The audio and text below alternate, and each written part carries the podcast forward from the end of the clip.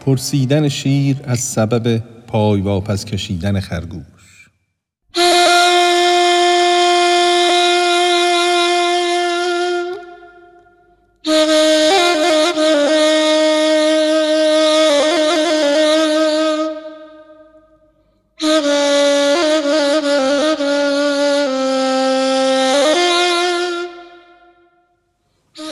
شیر گفتش تو ز اسباب مرض این سبب گو خاص کاین استم غرض. گفت آن شیر اندر این چه ساکن است اندر این قلعه ز آفات ایمن است.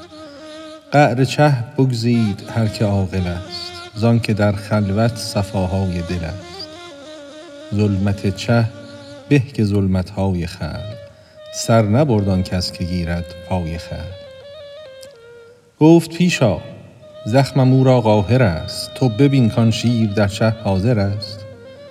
گفت من سوزیده ام زان آتشی. تو مگر اندر بر خویشم کشی؟